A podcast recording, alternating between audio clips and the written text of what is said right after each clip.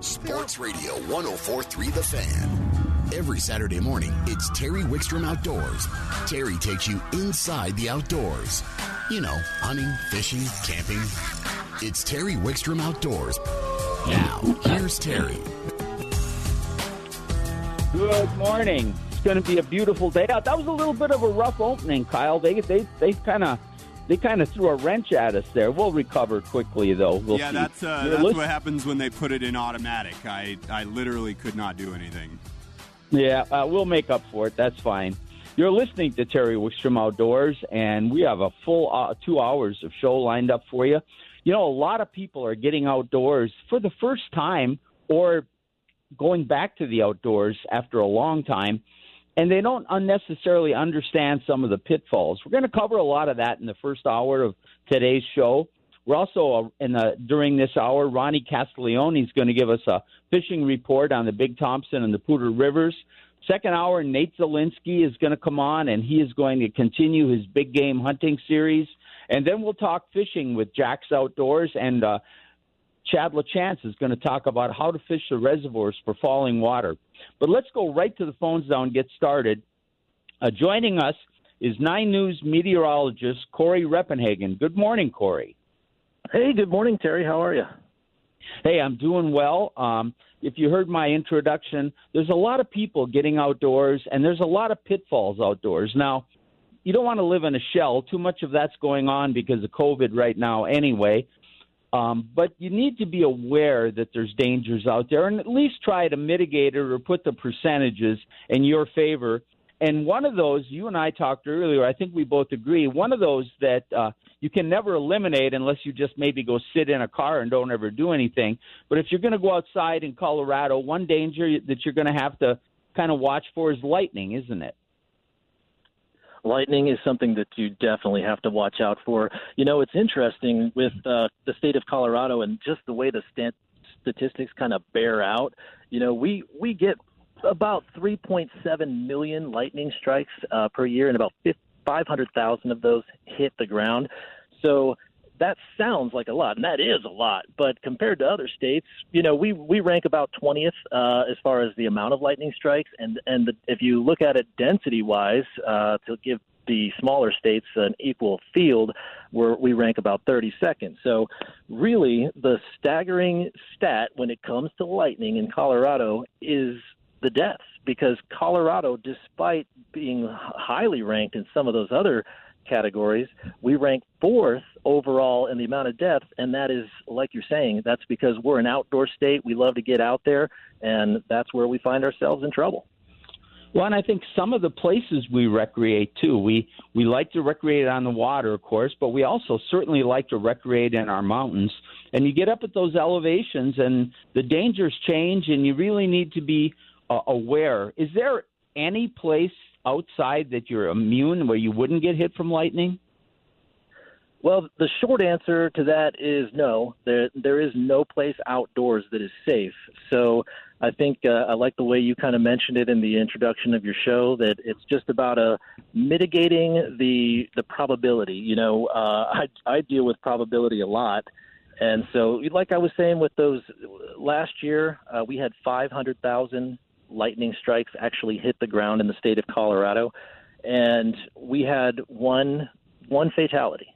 So you look at those odds, and you know if you just look at it plain and simple, you you realize that the chances are very low. And I think in the back of the, our minds, everyone kind of realizes that, and so we do take some risks, but you don't want to be that one person or two, as Colorado averages two two uh, people killed every year, and we do have we have had one already this year. So really, it's about just mitigating, taking a probability that's already low, and then going further to to even reduce that probability even more. And there's several things you can do. What are some of those things? And kind of take us through, um, you know, where you're in more danger and what you can do to mitigate that a little bit. Right. The first thing that I always say, and it's not just because I'm a weatherman, it's uh, you know try to try to get stay up on that forecast. even though Colorado, uh, we we are like clockwork. You know, afternoon uh, to to sundown is when we get the majority of our lightning, but you can get a little bit more specific forecast of where you're going and timing wise uh, that may help you plan. And then once you get out there into the outdoors, you have all different kinds of risks depending on what you're doing. Uh, one one of the first things uh, I like to talk about is uh, hiking above tree line because uh, you know that's a, that's something that's very popular in our state and it's even growing. And we're finding that you know in this uh, coronavirus and COVID nineteen uh, thing that we're going through, that people are really trying to seek isolation and that they're you know either getting back into that um, or just trying it for the first time. So um, the, the golden rule, you know, uh, a lot of a, a lot of people say you just uh, got to get up and down quickly in the morning. That's why you leave when it's dark, and so you get down below tree line. Um, you know, before noon. Um, that's usually when the like today we're going to have afternoon thunderstorms probably pop up in about about noon in the high country. And so lightning, the way it works is you know, the grid that it strikes, it's almost always going to hit the highest object in that little grid. Uh, and there's no way to really say how big that is 100 yards, 200 yards, or however. But you, if you're above tree line, you're going to be likely the highest object in that in that strike zone, and that's what you have to avoid. And then uh, you know we always hear about people um, being hit, you know, hits rocks and things that are up in the high country above tree line and that lightning travels on the ground and, and gets to you.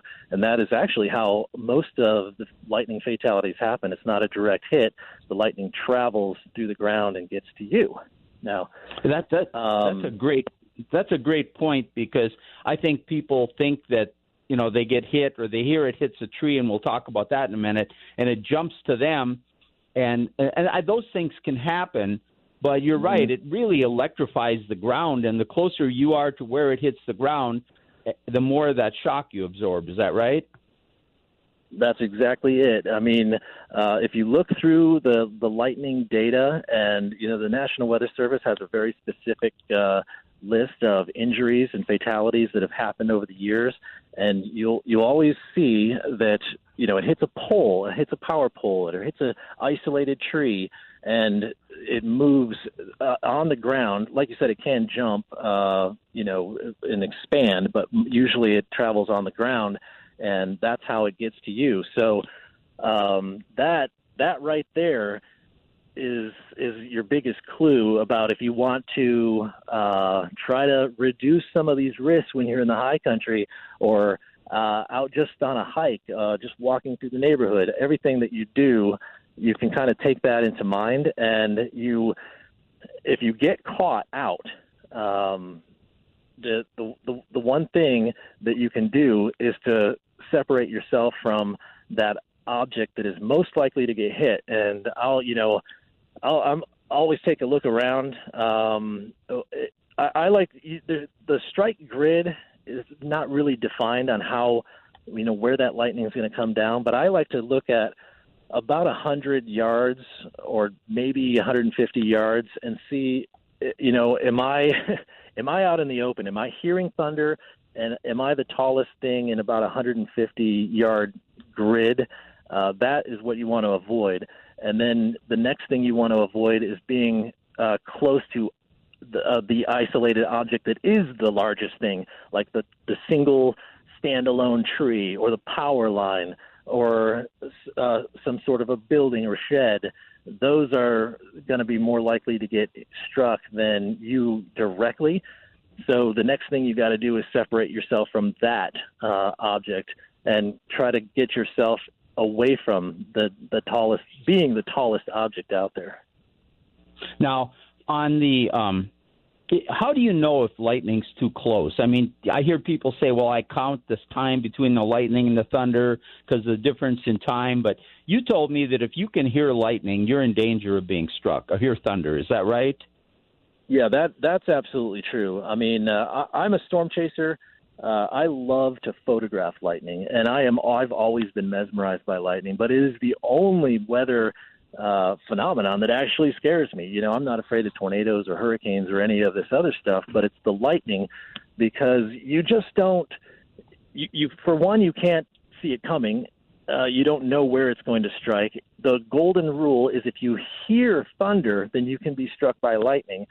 So that that lightning, a, a majority of it will happen within kind of the the rain area, but we have documented cases where lightning has hit people more than 10 miles away from the center of that storm.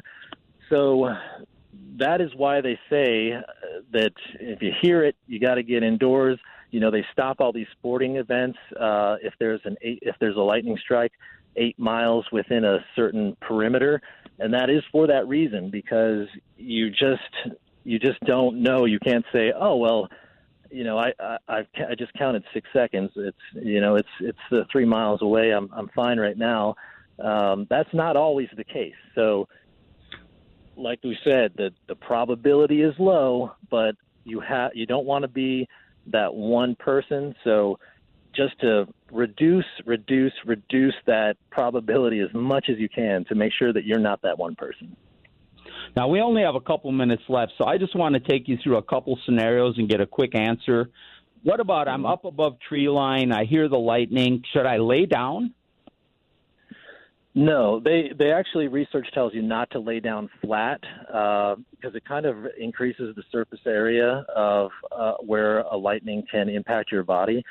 So what they kind of tell you to do first of all, if you can get to some sort of shelter underneath a, uh, you know, a, a ridge line, uh, so uh, in in a, in a group of trees, if you're close to tree line, that you kind of have a decision to make. You know, can I make it to safety, or if the lightning is just pounding all around you and you don't feel like you can get somewhere, they kind of tell you to crouch down with your your feet just slightly separated and kind of crouch down on the ground. So, it, well, for one, it makes you smaller, and for two, it kind of reduces the area in which you know the the current can travel through your body. So, it's a terrible situation to be caught out in the open um, when there's lightning coming. Now, what about in my tent? Am I safe in my tent, or do I have to be really careful where I set up camp? Yeah, no, the, the tent does not provide any type of shelter um, from you. So yeah, it is a good idea to be smart uh, in, in selecting a location. So if you're if you're camping uh, and you want to, you're, you're just kind of scouting out a spot to put your tent. Um, you kind of use that 100 yard, 150 yard, look around, see if what what in this area is most likely to be struck, and then uh, let's let's separate ourselves from that and if you're in a group of trees, you know, you just by being in a group of trees, you've kind of reduced the uh, probability of you being impacted because there are so many targets. Uh, that's not to say that being outside in a group of trees is safe, because most people who die from lightning uh, are taking shelter under a tree.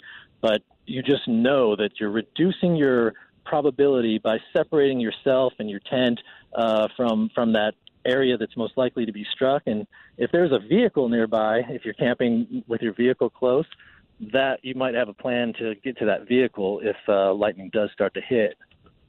We are out of time, but getting in that metal vehicle is really about the only place where you're really protected, isn't it? It really is. You know, they call it a Faraday cage because you're completely surrounded by metal, and that lightning current kind of travels on the surface of the metal until it gets grounded uh, down to the bottom of the vehicle. So um, that is one thing. That is one place that's really safe. I, I love I love being inside as well because um, that that's a large uh, you know structure that can protect you. They say stay away from the pipes because there are some rare cases where electricity, if you know, from the strike hits the pipes and can injure you inside the house. But a vehicle, a house, those are the safe places. We are way out of time, Cory, but really great information. Thank you for joining us. We've been talking lightning aware with Cory Reppenhagen, Nine News meteorologist. Cory, thanks for joining us today. Thanks, Terry. Have a good day. You bet. We're going to take a quick time out. When we come out, we're going to talk about another thing you have to be aware of, and that's bears. There has been over 1,800 encounters with bears in Colorado this year. All that and more on Terry Wickstrom Outdoors on 1043 The Fan. Out past the cornfields where the woods got heavy. Terry Wickstrom Outdoors is brought to you in part by Jax Outdoor Gear. Growing up, but still having fun in the outdoors. 65 years serving the outdoor public.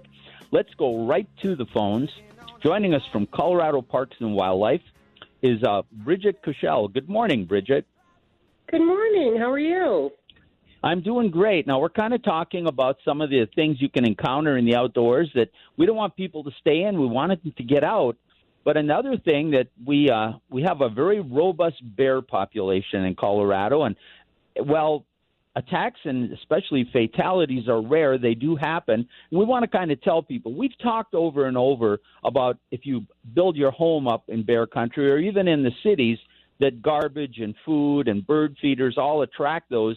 But there's things people do when they're hiking and camping and things like that that can uh, influence whether they have a bear encounter, isn't there? Absolutely. Like you said, Colorado is home to a large population of black bears. And so it's really important that people understand that bears and humans can live in harmony together if we share our outdoor spaces. So as humans, it's our responsibility to take proactive steps to avoid conflicts with bears. So we provide a bunch of resources on our website about best practices for when you're camping and backpacking and hiking about how to secure any food or anything with an odor to make sure that you're not attracting bears to your campsite or to you on a trail. Now, before we even go get into some of those things and some of the details, how many bears do we have in Colorado? Do we know? Yeah, so our estimated population is between 17,000 and 20,000 in the state. And I, I understand uh, there was a news article that there's been about 1,800 bear encounters this year. Now, an encounter might be just seeing a black bear. Is that right? That doesn't mean anything negative necessarily happened. That's correct. So, you know, so people do love to see them. I mean, I love when I'm out, I love to see wildlife. Just make sure you're seeing them at a distance, right, and not doing anything to get them closer. So let's let's start with I'm on a trail what are some of the things I have? You know, with a lot of people going out, is garbage on trails becoming an issue? And what about what I'm carrying with me while I'm hiking? So it is really important that we all still follow those leave no trace best practices and principles, which means keeping the trails clean and, and not leaving any trash or littering on the trails. So when you're backpacking and, and hiking, you want to make sure, first of all, with bears, alert all the time. So that means leaving your headphones at your campsite and making sure that you're just really paying attention to your surroundings. And then also being more cautious at dawn and dusk. So paying closer attention to areas where you might not be able to hear everything perfectly. So if you're, you know, hiking by waterfalls or loud water, you just want to be very, very alert. Also, keeping dogs leashed at all times, so making sure that you're not going to go and scare a bear. You also never want to feed or approach a bear. So it's important to know that bears have a really strong sense of smell.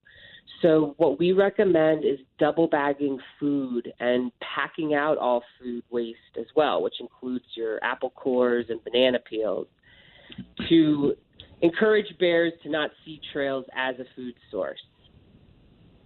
You know that's a that's a great point because we talk about that in houses and we'll talk about it a little bit at, at your campsite, but bears most bear attacks happen because bears get conditioned to where human activity provides food. Now, there's times when you just are walking through the woods and you surprise one, or you have a sow with her cubs. Those things happen too. But a huge percentage is because bears are conditioned to associate people with food, and so they're going to hang out in those areas, and they get aggressive to people because they get conditioned to people being around. You mentioned an apple core or banana peel. You know, 20 years ago, people with that, well, that's organic. I'm just going to throw it out. And the it'll eventually rot into the soil. Well, animals will eat it. But you're right. If you start attracting bears to that trail, there's going to be possible negative interactions And the same thing goes for your campsites, doesn't it? Yes, absolutely. So you're right. Most conflicts between people and bears is traced back to easily accessible human food or trash or any attractant that has a strong odor. And so a bear's natural drive to eat can overcome their fear of humans. However, our wildlife experts agree that bears are, are not naturally aggressive towards humans. Most of them are actually wary of humans. But if they become too comfortable around humans, then that's when they can destroy property or become a threat to human safety. Now, if I've kept my, um, we're going to not have time to go through every detail, but you know, campsites, you don't ever want to bring anything that has an odor into your tent. And surprisingly, a lot of people don't know that that includes toiletries and lip gloss and things too, doesn't it? Absolutely, you're right. Again, anything with an odor that could, and sunscreen, uh, body spray, anything like that. You just want to make sure that it's safely stored and secure, so that bears aren't going to want to come into your campsite. Well, one thing that I know people mistake they make, they cook over an open fire and they get a lot of the smoke on them. Well, that smoke has like the meat they cook. They wear those clothes to bed at night, or they take those clothes into their tent. The bear can smell that miles away, can't it? You're right. Bears can smell that, so that's why it's so important to keep a clean campsite and scrape your grill grates. Make sure that you're cleaning dishes. Anything with an odor, it's it's always good to give a good scan to the campsite and say anything with a smell make sure it's locked away, put in a bear canister, a bear locker, or locked in your car. And so when in doubt, throw it out. Just make sure it's locked. You know, locking your car is so important. They are so smart about learning to open cars. And when they get inside, they usually can't get out and they really do damage. Last thing, let's take a minute or so. If I do encounter a bear, whether one comes to my campsite or I'm on the trail, what do I do? So if a bear comes into your campsite, what you want to do is haze it away by making loud noises, yelling, banging on pots and pans, using a car horn, an air horn. You also want to notify our staff if a bear does come into your campsite so that we can monitor it. And some people do carry bear spray when they are uh, camping. And if a bear comes up to you on a trail, you want to stay calm, stand still, speak in that firm voice, most likely the bear will want to identify you and leave. You never want to run from a bear. And if a bear doesn't leave, then you want to wave your arms, make yourself look bigger, continue to face the bear, and then slowly back away until it's out of sight. And if a bear does get within 40 feet, you can use bear spray. And if it does attack, because black bears will predate on humans once they get conditioned, you always fight back. Grizzly bears are a different story, but the stories you've heard about grizzly bears where you play dead, that's not how you react to a black bear. Anyways, uh, last question, real quick. Is there a lot of resources on the Parks and Wildlife website about bear encounters?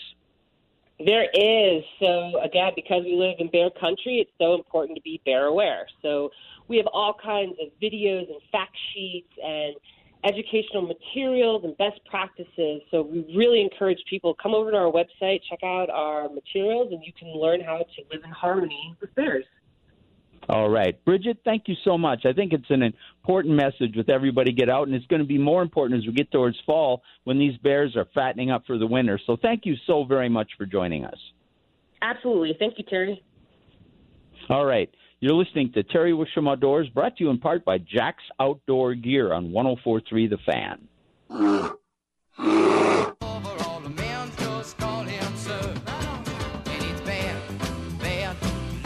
Mixing it up a little today. Some Jim Croce, I like him. He died way too young.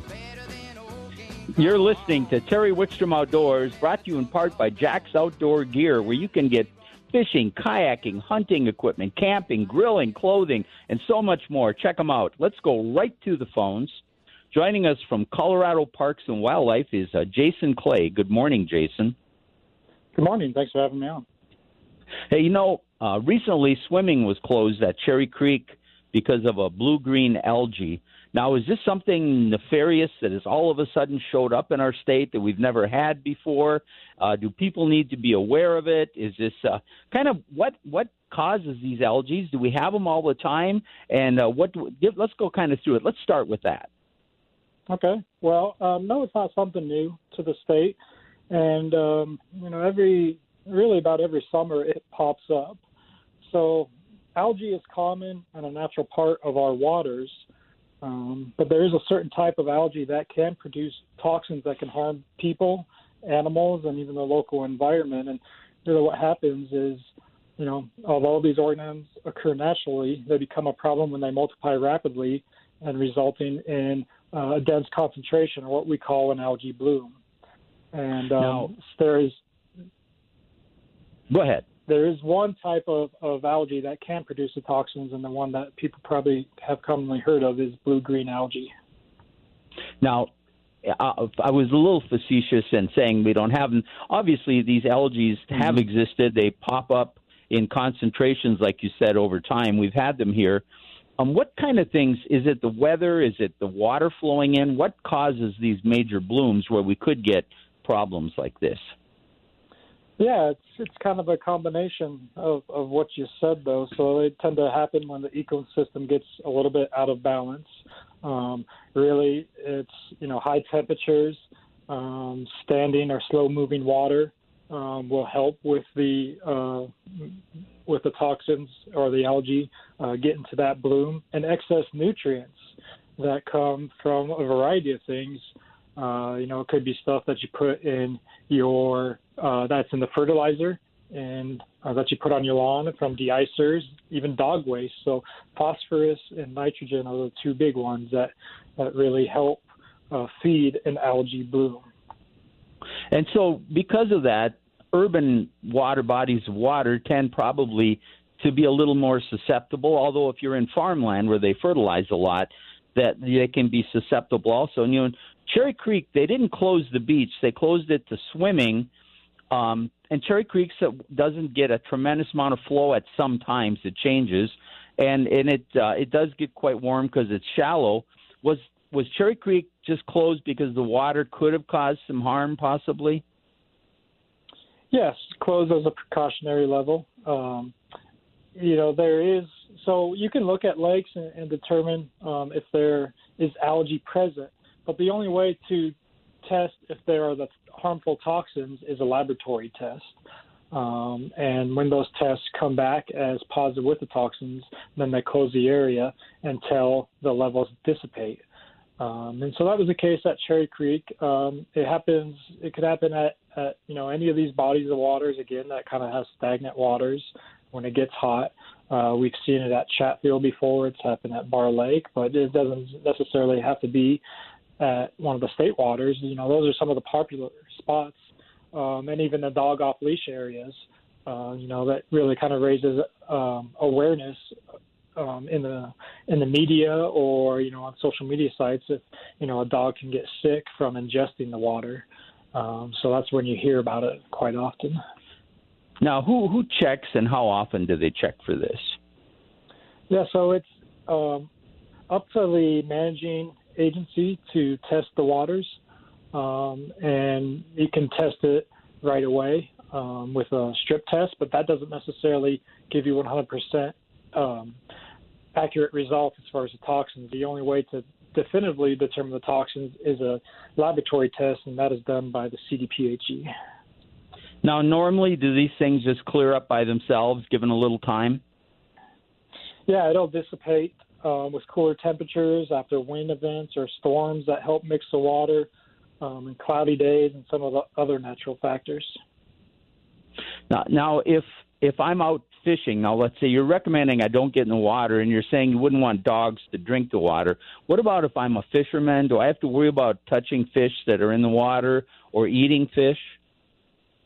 Um, no, as long as you uh, properly clean the fish, so you want to dispose of the of the guts, um, and we do recommend rinsing off that fish as well, um, just with some clean water. Um, but really, the the fish, if you're um, if you're an angler, you catch fish in a lake where there's algae, um, it's okay to to still consume that fish. Just keep it clean. Um, the other thing we do say too is, um, you know, if you're say you're on a boat instead of shoreline fishing, uh, you know, don't drive over any algae blooms that you can see. And just the the reasoning behind that is is one, you know, it can splash water up on you, um, and you want to avoid contact um, with the big algae bloom. Now, if I do have contact with the water, best just nowadays there's lots of reasons to wash my hands pretty frequently, isn't there? And that'd be one of them, wouldn't it? Mm-hmm. That would be one. Yeah, if, if you do come into contact, um, you want to um, rinse yourself off. Um, if maybe you, uh, your children, or your dog um, ingested it uh, accidentally, or uh, just so happened that the dog, say, drank the water, um, you want to watch for some of the warning signs. And if you do think you have um, uh, a reaction to the algae toxins from ingesting it, then you want to contact either your poison center or your uh, local health physician, or in the case of your pets, your veterinarian. Are there is there information on Parks and Wildlife website covering this? There is, and there's also a lot on the CDPHE website. They've got a great FAQ document. Um, they walk through, you know, who tests, how do they test, um, and also on our website we have some stuff up. Uh, we, we did one most recently with Cherry Creek as um, their swim area had closed down. All right, we are out of time, but I think it's just important to be aware if there's any anything's posted or if their tests show something and change your behavior a little bit, and it will clear up. You'll be fine. You'll be able to swim in Cherry Creek again soon, and and just one of the things is you get outdoors. We all need to be aware of. Jason, thank you so much for joining us. Thank you for having me. All right, Jason Clay from Colorado Parks and Wildlife. Um, we're going to take a quick time out. We come back. Ronnie Castiglione is going to um, He's going to talk some fishing in the Poudre and the Big Thompson River. All that and more coming up when Terry Wickstrom Outdoors, presented by Jax Outdoors on 1043 The Fan.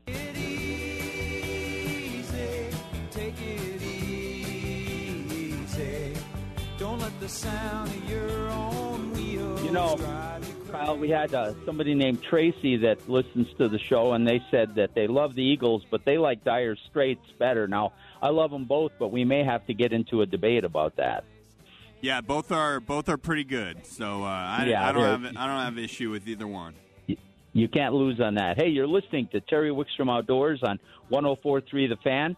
Let's go right to the phones. And joining us, one of our favorite contributors. He's been so busy fishing lately, he hasn't called and that's Ronnie Castiglione. Good morning, Ronnie.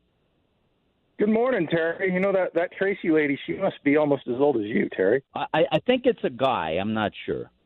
So unless it's Tracy, well, then he must be, be all, almost as old as you.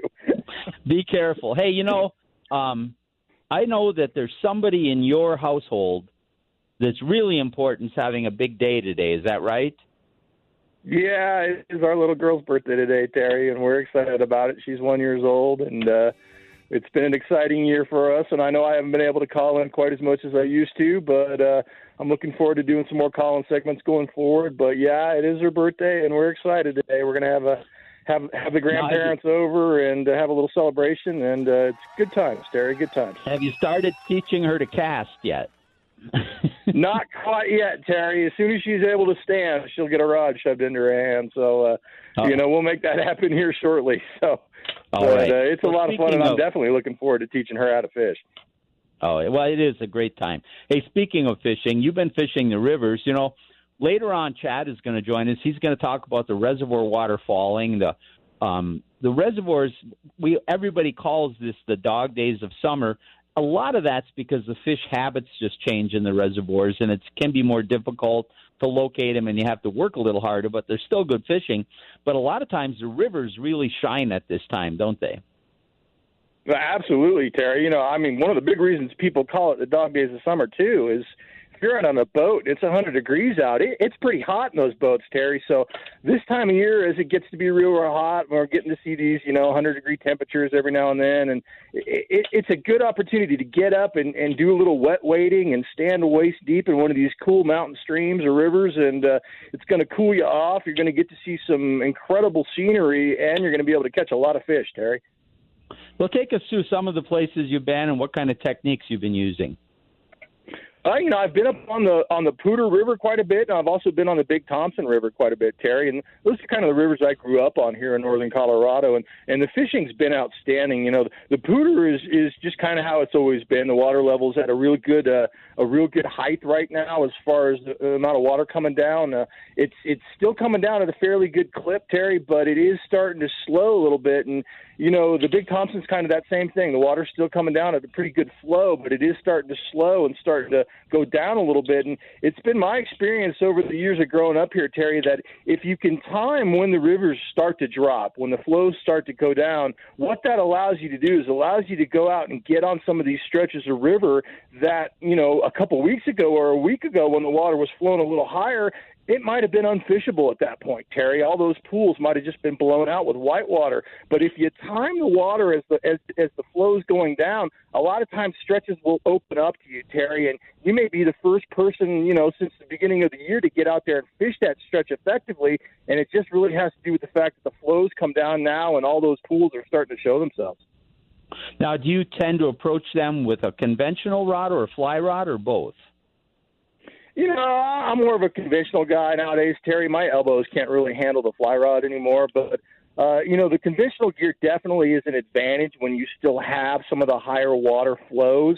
Uh, it definitely allows you to get a cast out into some of those pools that are on the far side of the river, and you don't necessarily have to worry about something like your fly line falling down to the water and kind of getting grabbed by the current. So, you know, I like to approach it with conventional gear. Uh, you know, having the right gear is very, very important, Terry, if you're going to get up there and fish those rivers. And, you know, just a few suggestions I'd make to people is, you know, you don't want to overpower these fish to some extent. So you don't want to show up with, you know, real, real heavy bass gear or that kind of a thing. But you also don't want to approach them with too light a gear, Terry. One of the big mistakes I see people show up and do at the rivers is that they tend to show up with the smallest spinning reels they have uh, but a lot of times those spinning reels don't eat up enough line on the return rate, Terry. You really need a fast reel if you're going to go out there and fish in, in, in fast moving water. You got to be able to reel your presentations faster than the currents moving the presentation. Uh, it's not just because maybe you're trying to get the lure to work, you know, something like a spinner or a jerk bait.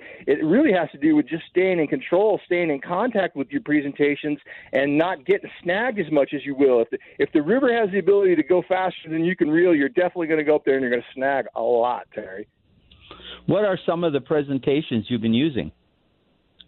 Uh, you know, this time of year, it's a lot of jig fishing for me. You know, I, I have been throwing some real small jerk baits a little bit, especially in some of the bigger runs and some of the bigger pools. But a lot of these pools that, as they just start to open up, Terry, as the water just starts to fall off them, um, they're going to be small runs with a lot of really, really fast moving water around the outside of them.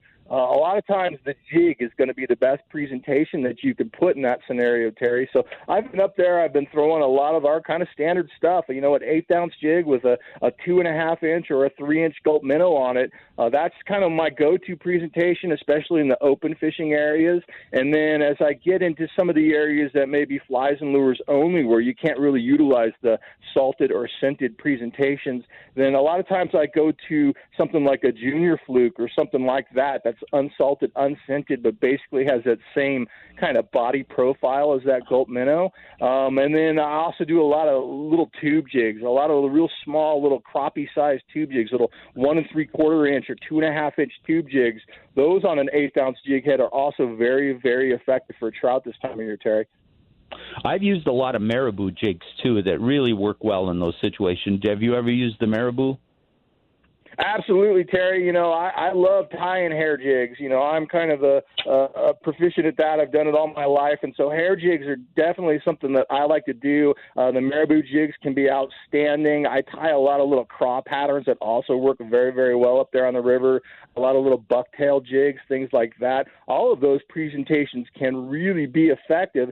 Um, you know, but it's really there's some other skill sets that really come into play when you're up there and you're fishing a jig, Terry. You have to be very, very accurate with your cast for one. And I can't tell you how many people I've had on the on the boat, Terry, over the years on guide trips that may be able to cast really, really effectively at distance. You know, they've got that overhand cast down to down to uh, you know uh, a science. But if I ask them to cast at something that's only ten feet away, they struggle. Uh, you got to be able to do that little underhand flip pitch kind of technique, Terry, into those close little pools, that little swinging pendulum of the jig, and just kind of releasing it and let it shoot forward. You got to be able to do those short little accurate casts um, the other thing is just you got to really be in control of your line hold, Terry. I talked about that a little bit before. It's very, very important that when you make a cast into these pools and the water's, you know, really ripping in and around those runs and pools, that you got to, you know, really shut that bail really, really quick, almost before that jig hits the water, and get that rod tip as high as you can, Terry, so that you have a, a straight line of sight from that top tip of the rod all the way to where the line hits the water, and you don't really allow any of that line to lay down in the water, Terry. The minute that line lays down into that fast moving water, it's going to rip that presentation out of that pool.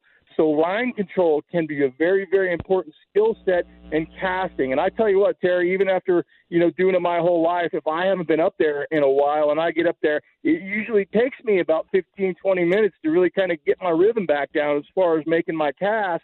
But once I do it, then I'm accurate for the rest of the day, Terry. Okay, one last question, real quick. I, what differences are you seeing in the fish between the big T and the Poudre? Browns, rainbows?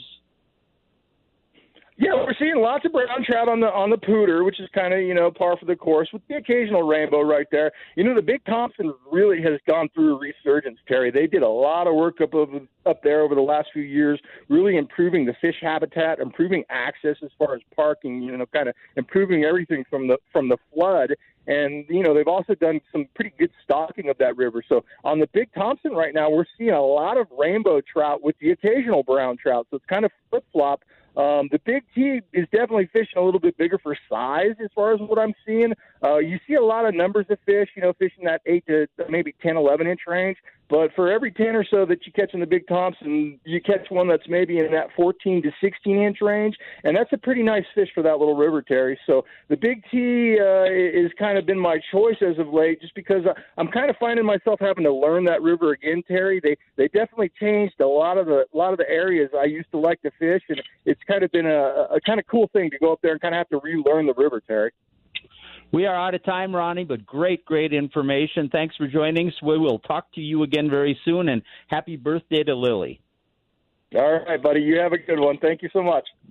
You bet. By the way, you fly fishermen, I'm understanding that the hopper dropper on those rivers right now is going phenomenal. We'll take a quick time out. When we come back, Nate Zelinsky is going to join us and talk hunting on Terry Wickstrom Outdoors on 1043 The Fan.